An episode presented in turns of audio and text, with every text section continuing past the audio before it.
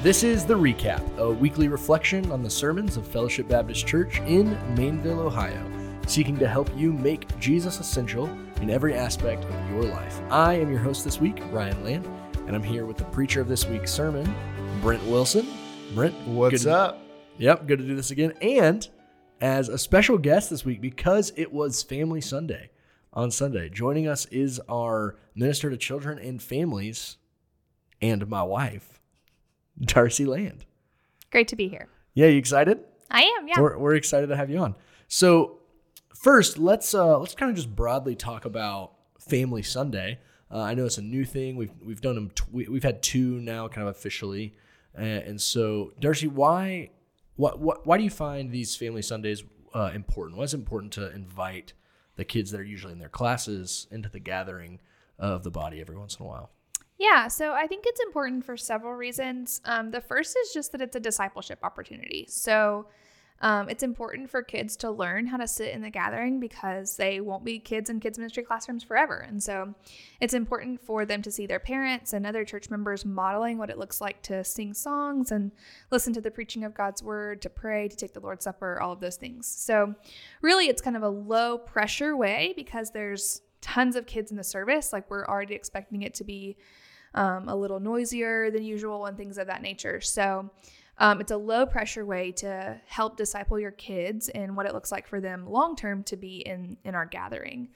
Um, and also, it's just um, really important, I think, for everyone in our church to see the the life and the value that kids in particular bring to our body of believers. So um, it was exciting to have them in there. I loved it. Um, and I'm I'm praying that those gospel seeds that kids heard would um, take root in their lives and um, produce much fruit in the years to come. Yeah, for sure.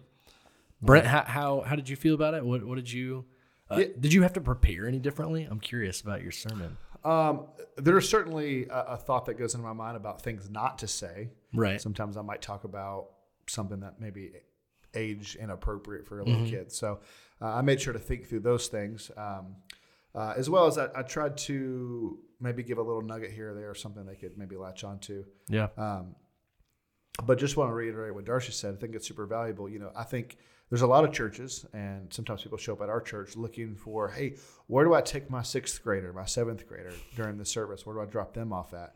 Uh, and I think more and more, uh, particularly in America, we're getting this this like uh, me centered. I got to be entertained. I need something for my age, uh, whatever kind of situation where you're right. Like you could be a kid who is going into eighth, ninth, tenth grade. It's like I've never gone to quote unquote big church, um, and, and I think that's a real problem, right? Yeah. And so uh, I think you know we we stop at third grade just naturally, but I think getting them exposed to church as early as possible, even if they're coloring on the ground or crying or whatever, it's like help this to be a normal thing so that as they get older, they just transition to that uh, much more easy.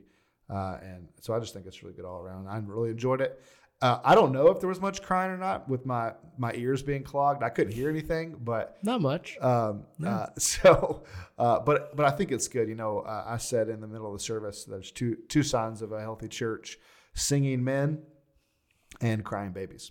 And so, uh, uh, and having little kids whose feet don't touch the ground. And so, I think it's a great sign of the health of our church that there are so many young families with babies and kids running around and talking, and uh, because that's the future, right? Yeah. Like uh, we're gonna we're gonna grow old and die, and they're gonna take our place um, sooner than later. And so, if we're not doing everything we can to pass the baton, we're gonna be in real trouble. Yeah, and I, I think like that that is true. Like that they are. I mean, these are the the church leaders of the future. These are the teachers. You know, the preachers, the worship leaders. But there's also this this fact that they're the church now, right? And so uh, we we want them to be as connected to the life of our church as a as a six year old can be, as a seven year old can be, as an Yeah. eight year old can be, because then when they are a 14 year old, a 15 year old, they're not expecting to be siloed off, but they have this understanding. Yeah. Hey, I'm part of the church Yeah. uh, body as a whole. Yeah. Well, you know, I also think about like Christmas dinner or Thanksgiving dinner, like when you have this whole family around, like we're not saying, oh, all of the grandparents go to this room and, and all of the parents in this room and then all the teenagers in this room and all the kids in this room. You know, as much as possible, everybody tries to be at the same table. Yeah. And so it's like, hey, we're one big family. all eating at this table together. And so, as we're one big church family, all being in there, uh, I think it's super healthy. Yeah, for sure. Well, uh, let's uh, let's let's discuss the the the sermon a little bit. Let's recap the sermon, wisdom for envy. So last week we tackled anger, and then here we are into envy. So Brent, first, you know, you answered this in the the sermon, but just you know, re- refresh your memory. What what is it? What is envy? So envy has real two sides to it. Um, on the one half, it is covetousness, it's jealousy, it's me wanting what you have. Uh, I think I said in the sermon, it is wanting someone else's life, right? So it's looking at someone else going, man, I wish my, my life was like that. So on the one hand, it's that, but but it also has kind of a, another side to it in that if if I want what you have, envy leads me to say I want it, even if it means I take it from you. Uh, and if I can't get it, it makes me angry at you. It makes me resent you. Um, and uh, when when those people who have the things we want fall, uh, it makes us a little happy. You know, mm-hmm. we're pretty excited about it. Uh, and so um, it, it's not just I want what you have. I want you to not have it either. Yeah. Um, so yeah, for sure. So you mentioned uh, coveting, covetousness, and, and jealousy. Is there a is there a distinction between envy and coveting and jealousy? Uh, I, I, think maybe it's uh, uh, in an order. So maybe you start at jealousy. Mm-hmm. Um, jealousy might be the seed form that mm-hmm. grows to covetousness, uh, that grows to envy. Okay, uh, maybe. Uh, that's because I think one thing that that is important to talk about is that you know the Bible repeatedly describes God as being a jealous God. Yeah. And so how do we how do we sift through, you know, God being jealous and then our jealousy? Um is are they is there a way like like last week we talked about anger, you know, God has wrath, God has anger mm-hmm. uh, towards uh, like toward the, the object of his anger is, yeah. is righteous and the same way the object of his jealousy is is righteous. Is there yeah. a way that we can have righteous jealousy in the way that God does? I, I, think so, but I think the the margin is much smaller than it for anger. So, for example, uh, probably the the closest example that God's jealousy over us is the jealousy a spouse has over their their spouse, mm-hmm. right? So, mm-hmm. like if you find your spouse being flirted with or flirted with someone else or mm-hmm. you know they have someone else has their attention or something you might be you know jealous can obviously be a bad thing and can mm-hmm. lead to bad things but there might be a, a, a, the beginnings of it that could be pure, could be good. And yeah. I want the affection of my spouse. And you rightly deserve it. Yeah, yeah. yeah. It is mine. Yeah. Yeah, you know? Uh, and so in the same way, that's how God is jealous of us. Mm-hmm. He wants our love and our affection and our and, and, it's rightly and our good. And it is his. And so yeah. It's like when my PlayStation 3 got stolen in high school and I was at my friend's house and I saw that my account was online. and it's the guy that stole my PlayStation 3 was online using my PlayStation 3. I was jealous of him. Yeah but it was my PlayStation. Yeah, yeah, yeah. Similar to a spouse, a so, PlayStation. And, and, so I right? think you might say, no, that's not right. I think you might say that jealousy in its undefiled form is potential is good, but the mm-hmm. problem is that our jealousy quickly turns to covetousness. Yeah, to things we don't deserve that are, that are yeah. not ours. Yeah. yeah. Okay. So I think that's why typically we think of jealousy as a very negative thing. Yeah, mm-hmm. for sure. So, uh, Darcy, how specifically uh, does this you know envy affect you know children? How do you know in families? Uh, how do, how does envy you know play out and affect kids? Yeah, so I think that honestly, envy affects children in a very similar way that it affects adults.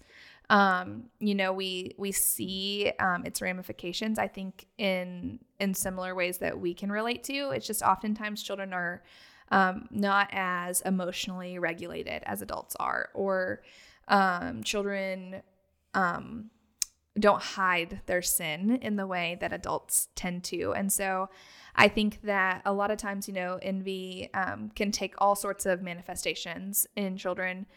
Um, and I think it's really important to to think about because a lot of times we'll we'll hear envy, right? So we'll hear someone say or a child say, "I want that," or um, give me that or something like that.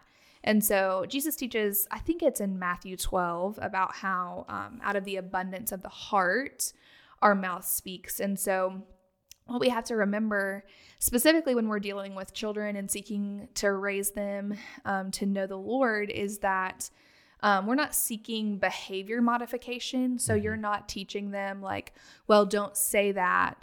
Um, but you really need to to get to the heart of the issue. So when they're saying, "Give me that" or "I want that," um, it's you know that reflects a heart of, "I think I deserve this. This is mine."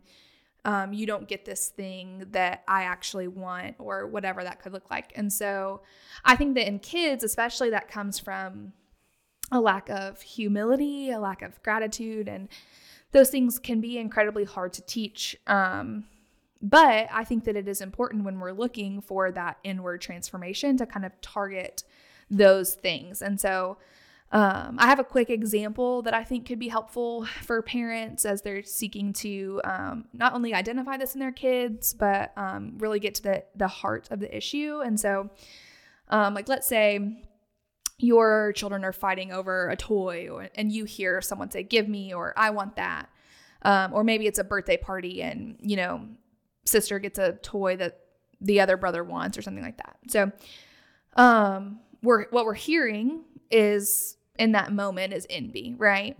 Um so to address the heart issue um, like maybe you're prompting them to share or to ask. And so instead of saying something like what do you say? to prompt them to say please you can ask something like, How could you ask for that with a heart of humility? And so then it opens up this opportunity for you to address what is humility and not just fix their outward behavior. Because what we don't want to teach is, well, when you say please, you automatically get what you want. No, what we want to teach is our heart should reflect um, humility in that God is the giver of all good gifts. Um, and so I think a say, like something similar can go for thank you, right? So instead of saying, what do you say to your child when you're prompting them to say thank you? Um, you can say, How can you receive this with a heart of gratitude? So, someone invites your family over to their house, and you can say, How can I, how could you receive their hospitality with a heart of gratitude? Um, instead of just saying, What do you say to these people who asked us over for dinner? So, I think that's a really practical, tangible example. Like, most parents are out there teaching their kids to say please and thank you and i think that that's really important manners are important right but we always want to um, address the heart of the issue and not um, just modify their behavior Yeah. I think it's good. Uh, let add something to that. It's kind of from the sermon as well. It's like we, if envy, uh, envy is the opposite of this. We want to be able to praise people um, and uh, enjoy uh, for them and with them the things they get, right? And so so and so gets a new house, and I I'm tempted to be envious of it, where I want that house or whatever. Instead, I just want to be thankful that they've got this thing, or maybe they they they got the promotion, right? And and I want to I want to and I didn't get it, right? Instead of weeping, uh, I want to praise. Hey, man, I'm so thankful that you got this and you got this opportunity and your talents, you know, uh, afforded you this. And so in the same way with our kids, I think like, hey, let's be let's be grateful that so and so got this, and, and you don't get to play with it right now because it's so and so's present. They're going to play with it, and let's be glad for that. Let's be grateful for that. Don't you want them to be grateful for you when when you get this toy and da da da? And so also working that in as well. I think. Yeah, no, I think that's super helpful. And just also like really early on, like this can start with kids, you know, as soon as, um, you know, they're walking and talking, like helping them understand that God isn't withholding from them. And so, like, when, Yeah, for sure. when their sibling or friend gets a new toy and whatever else, like just like Brent said, helping them celebrate the gift that that is for that person, but helping them understand the loving nature of God that He is not withholding from them any good thing just because um, it's not their birthday or their turn to get a present or something like that. Yeah, that's great. I think that's super helpful. So let's uh let's talk about the social media, uh, the social dilemma uh, uh, that we're we're currently experiencing. And Dar- Darcy and I listened to a, a, a podcast this morning that was kind of about the isolation that social media creates. And so how does how does social media you know play into into our envious natures? Well, I think it plays into it because I think envy really begins uh, at comparison. And so I'm comparing my life to your life and what you have and I don't have or whatever. Uh, and social media is just a um, a, a way to uh, to see that right in front of you all the time, right? Yeah. So as you're scrolling, uh, you are seeing everything you don't have and everything everybody else that does have. You're seeing and you're seeing their best foot forward, right? You're not seeing their real life; you're seeing the life they want to show you. Mm-hmm. And so you're seeing everyone's perfect vacation, and everyone's perfect Mother's Day, and everyone's perfect spouse, and everyone's you know whatever. And even sometimes when people um, will get on there to lament about something, like sometimes we're even envious of the way they, like, man, they just handled that difficult thing with such Yeah. such whatever. And it's like, why can't I handle my stress like they handle their stress? Yeah. and uh, and so I think it just is um, is baked in a way that Mm-hmm. sets us up for for envy, and so it causes that I think in a lot of ways. Yeah, for sure. And and it's like the you don't see any of the the you you, know, you just think about vacation, right? Like you don't see any of the work that it took to get you know a family to vacation. Right? Whereas when you get to go to vacation, when you go on vacation, it's like you got to drive, you got to you know pack, you got to do all this. But you gotta- yelling at the kids to hush, stop yelling, stop crying in Um, the car. That's Darcy has to yell that at me. Yeah, yeah. but uh, like there's all this work. But from your perspective, when you're seeing it on social media, it's like, man, doesn't that look great? Doesn't that look perfect? Just perfect. and you just don't see any of the the hardness that Or the boring parts of the trip. yeah. yeah. For sure. Um so how uh and i think i think me and you both can can speak a little bit to this but it's like how is that how do you see that affecting like children? Let's let's say you know below my uh age range that i that i minister to is you know so 12 and under. How do you how do you see social media you know affecting affecting their minds when it comes to envy? Yeah, I think one of the first things that um, comes to my mind, and Brent touched on this a little bit in the sermon, but just like the addictive nature of social media. Mm-hmm. And so, um, I mean, I think that it's hard for most adults to control, like myself included, it's hard to control the um, like addictive nature to just like scroll one more time or look at one more thing. Um, and so to open that up to a child um, who um, might not have as much impulse control or regulation or something like that. It's just really difficult for them because you're asking them to handle something that they just um, you know developmentally aren't aren't ready to handle yet.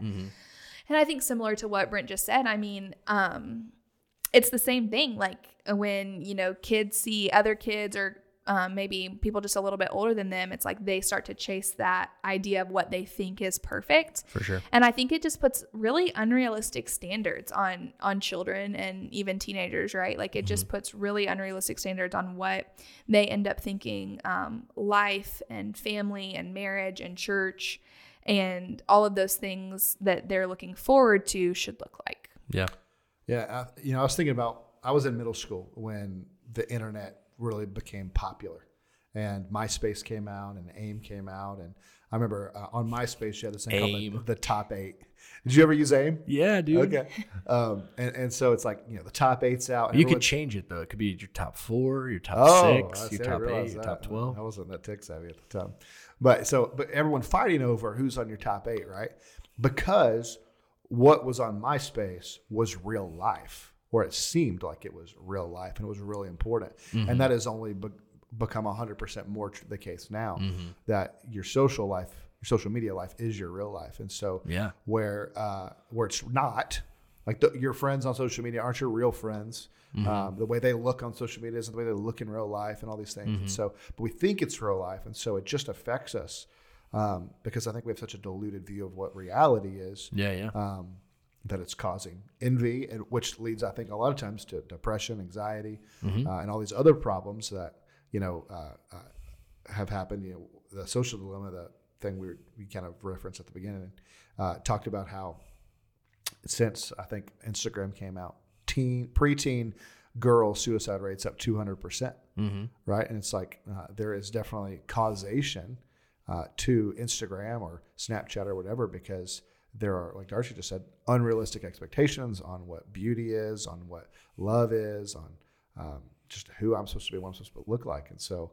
Um, not saying you shouldn't use social media, but it's like uh, I said in the sermon. I think we'll look back uh, in 30 years and say, uh, why did we give our kids social media in the same, same way that we look back now and go, why did we think it was okay for kids to smoke cigarettes? Yeah. Yeah. And we'll look back and go, why Like, was why, it okay? why did we have the smoking section indoors at restaurants? You know, it's Yeah. like, yeah, Yeah, and I think even going back um, to the like, how does this affect children? Um, I think what you just said, Brent, is really helpful because I think one of the major ways that it can affect them um, in their lives currently, not just talking about their future lives, but is in their friendships. Um, I think that it is harder for um, children to experience the the depth that friendship can have to offer even at their age when they're constantly um, comparing what they see their quote unquote friends do or hang or who they're hanging out with or whatever on social media it makes their their friendship seem um, not as valid in their mind Yeah. Yeah, you talked about also the, the addictive nature of it. And I want to say this like earnestly, but also compassionately because I, I get it. Um, like, par- you know, I said in the sermon, parents don't give your kids a phone and don't let them have social media until they're much, much older. Uh, but also, like, it breaks my heart when I go into a restaurant and a kid cannot sit down to eat without an iPad in front of them playing whatever show or playing a game or whatever. And it's like, I don't think we realize the detrimental effects that's going to have on our children that don't know how to sit still. Like w- we, you know, I'm not a doctor, but we wonder why ADHD, ADD, all these things are through the roof. It's like, well, maybe it's because we've not ever taught them to have attention because they have to be entertained at every moment of every day. Mm-hmm. Yeah. You know, they can't sit still without having this iPad from them. And it's like, let your kid be bored. Mm-hmm. Like it's okay. Make them go outside and Let's figure out. let's wonder. Let's wonder for a No second. one wonders anymore. We just right? look something. We just look something up every. this second is like of Ryan's day. phrase of the year. No Yeah. one wonders No one wonders anymore. And two, just like while we're talking about that, is like I would agree with Brent's sentiment. Like, don't let your kids have a smartphone. Don't let them be on social media until they're they're much older. Um, but if if they are, if that is the decision that you've made for your family and children, like I just honestly plead with you like don't let them be looking at things that you're not aware of be like heavily monitoring what they're looking at be able to enter into those conversations Yeah. um, don't let them be on it you know alone in their room like those things like just for the safety of our kids Mm-hmm. um, i think it's really important that you're aware of what they're looking at and what they're seeing Yeah. Uh, it, you know, I've heard it talked about. I think James Martin actually said this at an event we had for for uh, youth and, and their parents is that you got to think of it like a window that they're looking out into the world, but also people are looking in. Uh, and so you can't. What you don't want to do is like just let your kid have an uncovered window in their room that everyone can come look in uh, at all times. You know, not. And I'm not even saying you know just like the webcam is permanently on. You know, that's not that's not what I'm I'm referencing, but just that the interconnectivity of of everything and and all the the apps communicating with one another and all those things. Like it's just like uh, they're just building so much data. Uh, I could I could talk about you know social media for like you know probably a whole hour. I'll just say two things, and and and this is I think specifically has to do with with with envy. Is first these are both going to be directed towards parents, but uh, I have I have read um, you know article and, and studies where uh, part part of this uh, conversation about depression and, and teen suicide comes from their use of social media. But also, I've heard study about well, I don't even know that my parent cares about what I'm going through because they don't ever talk to me. They don't have direct conversation with me. They don't have uh, they, they don't they don't um you know they don't want to sit See down me. and uh, know me Yeah. they they actually just care more about their phone and who they're talking to on their phone. And I, I think especially for adults, we can have this kind of like escapism. It's it's easier for us to uh, look and watch and live these lives online than it is to enter in kind of the muck and the the the you know just routine of, of everyday life. Uh, it's it's the constant entertainment. Like you know you put whatever that that little kids cartoon is on YouTube that everyone's like watching on like kids are watching. That that's their version of entertainment. CoComelon. Cocoa melon. Yeah. Uh, It's a drug. CoComelon. They're, all the kids are watching CoComelon, but adults are just on Facebook doing the same thing. Yeah. Like they're just being entertained, and, and you're ignoring the life going on around you, and it's detrimental to your, to your kids Oh, when, yeah. when you're addicted to your phone. And, the second thing I'll say is when this is specifically uh, related to envy is like here's one of the most powerful bullets uh, that your kid has when you're telling them no to social media. It's like, but all the other kids have it. Uh, all the other parents let their their kids have it, and it's like Mm-hmm. so they're envious of these other kids that have access to the social media in the first place. And uh, I think it would be incredible if we take that bullet away from them and we all uh, just you know stand shoulder to shoulder, and we'll be able to point at people in our in our church family and saying, well, they don't, and they don't, and they don't, and it's for your good. Yeah. Uh, and so We got to stick together. yeah, and and and hold hold the line. So uh, anyway, that's that's that's kind of my two cents. Like I said, I could. Uh, there's I've I've read article and article after article about you know how this is affecting teenagers and kids, but that's kind of my two cents. So uh, let's let's move on. Uh, Brent, you your kind of your last point was how envy sucks the joy, the enjoyment Yeah. uh, out of your life. Um, speak to that a little bit. Recap that a little bit more for us. Well, I think what envy does is it fake, causes you to be so focused on the things you don't have and the life you wish you had and things you want that you become blind and miss the, the things that are actually right in front of you that, that God has given you uh, for your enjoyment, for your good. You know, the, the first question of, of the Westminster Catechism is what is the chief end of man? And the answer is to glorify God and enjoy Him forever. And, and our enjoyment of God comes through part of part of our enjoyment of God comes through His creation, right? Enjoying ice cream, pizza, enjoying your family, enjoying the gifts and the just all the normal things in life. And so, when you are so envious at whatever someone else has, you've missed the wonderful spouse you have, the kids you have, the house you have, the car you have, the the video games you have, whatever it is that's right in front of you. And so um, it just sucks the joy out of the things that you could be having. And and the, the amazing thing that I've literally seen happen multiple times is that I've watched person A be envious of person B, and then in talking to person B that they're envious of person A. Like they're both envious of each other's lives, and it's like Yeah. maybe just uh, be grateful for what the other person has and then open your eyes to see what you have Mm-hmm. and enjoy where you're at right now, where God has placed you. Um, good. Yeah, so um, Elisabeth Elliot has this quote on contentment um, where she says, Contentment is Christ in me, not me in a different set of circumstances. Oh, And I think that that's really important is like what we should be cultivating is the work of Christ in, in our own lives and ourselves, and that will take our eyes off of other people's circumstances that we think might Yeah. might be better. yeah. And so the solution, I, put, I gave rule of three solutions, but one of them was to count your blessings. You know, the old hymn, count your blessings, name them one by one. Count your many blessings, see what God has done. And so it's like if you start, if you actually journal and make a list and start praying and be, you know, thanking God for things, like the list will be significantly longer than you could imagine. And then you go, oh my gosh, look at all these things. And the more you do that, the more thankful you'll be for them and the more you'll cherish them and actually enjoy them, I think. Yeah. Uh, well, the last thing I'll say about, about envy is, is this was fascinating when I read this. Every other sin has an enticement. You know, there's it, it's baited the hook, right? It's promising some fulfillment to you. All of them except for envy. Envy has no bait. No one's like, man, I just want to be envious so bad, right? It's all hook and no bait. It's it, it, it literally just sucks the life out of you and doesn't promise you anything in return. No one wants it. No one wants to have it. No one wants to be envious. We just are. Um, and so I think I don't. There's no there's no payoff. Right? yeah, yeah, yeah, It's like your envy isn't going to get you the thing you, you want. Mm-hmm. Um, and so, just a fascinating way sin works sometimes. Yeah, and and I think uh, you know just listening to this, this conversation and, and you know you think this man this is like so hard. This sounds so impossible. Like to think about.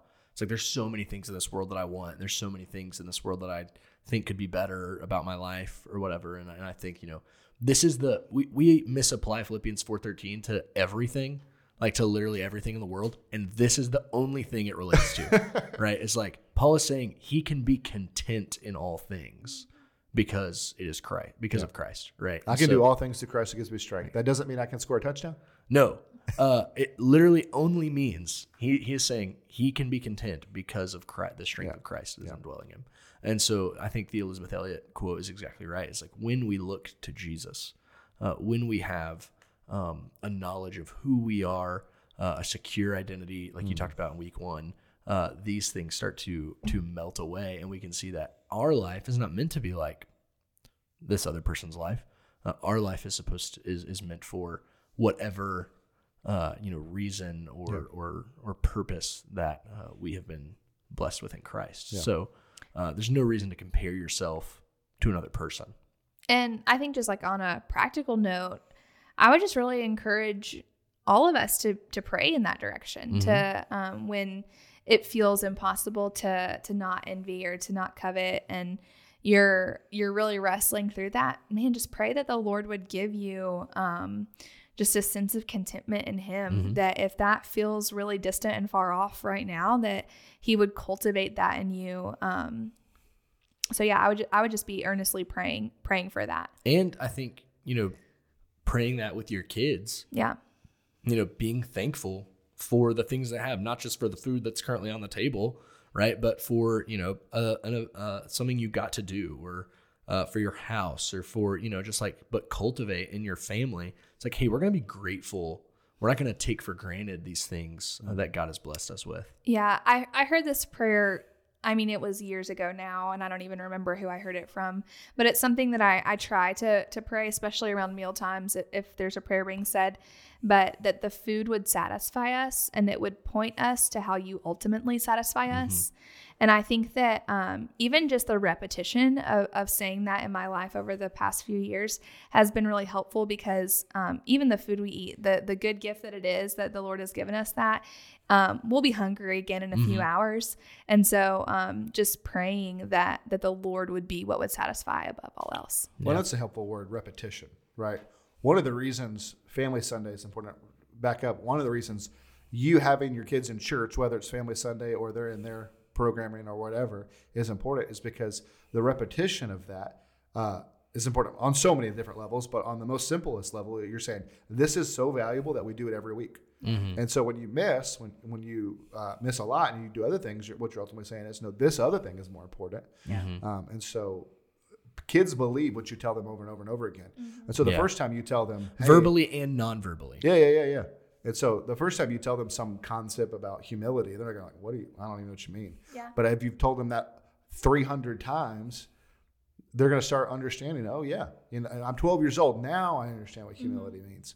Um, and so, being in church, huge. I, the easiest thing to do, and the probably the you know the starting the most helpful thing to do for your kid. Yeah. I, I'd Save love to. I'd love to meet the humble 12 year old.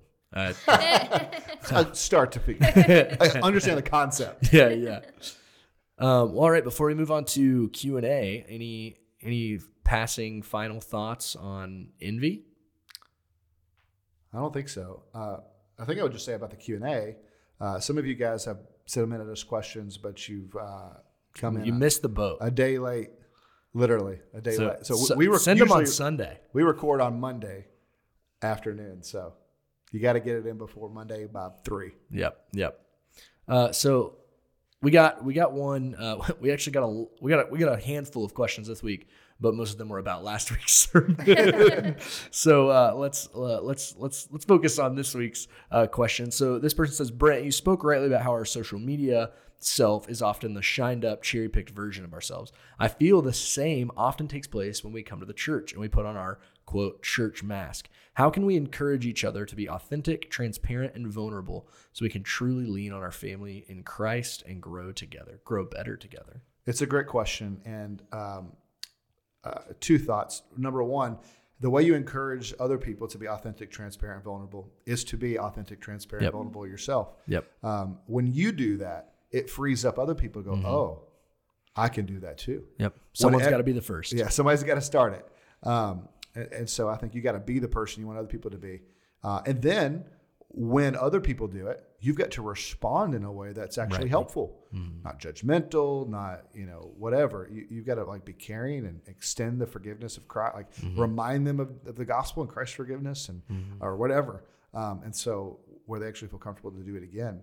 The second thing I would say though is like on Sunday morning, in the midst of the big gathering, it's not necessarily always the most appropriate to go uh, and be vulnerable and transparent in front of everyone, right? Like the reason we have D groups, the reason we have small groups, the reason uh, we do those things is because that's where you're, you can do it. It doesn't mean you go be fake on Sunday morning. You're having a hard time. Go find somebody, right? And go in a hallway, go in a classroom, uh, grab a grab a chair, right?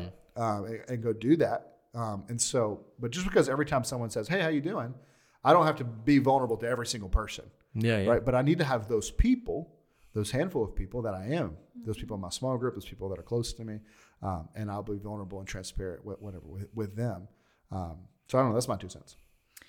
Yeah, I think that that is really helpful. I also think something um, that I've done on on different occasions is um, also just being the person that I'll ask again. So you know when Yeah. someone says "How are you?" and our typical response is just "Good," um, and you can tell that maybe something is a little off or um, maybe you know that they they might have had a hard week.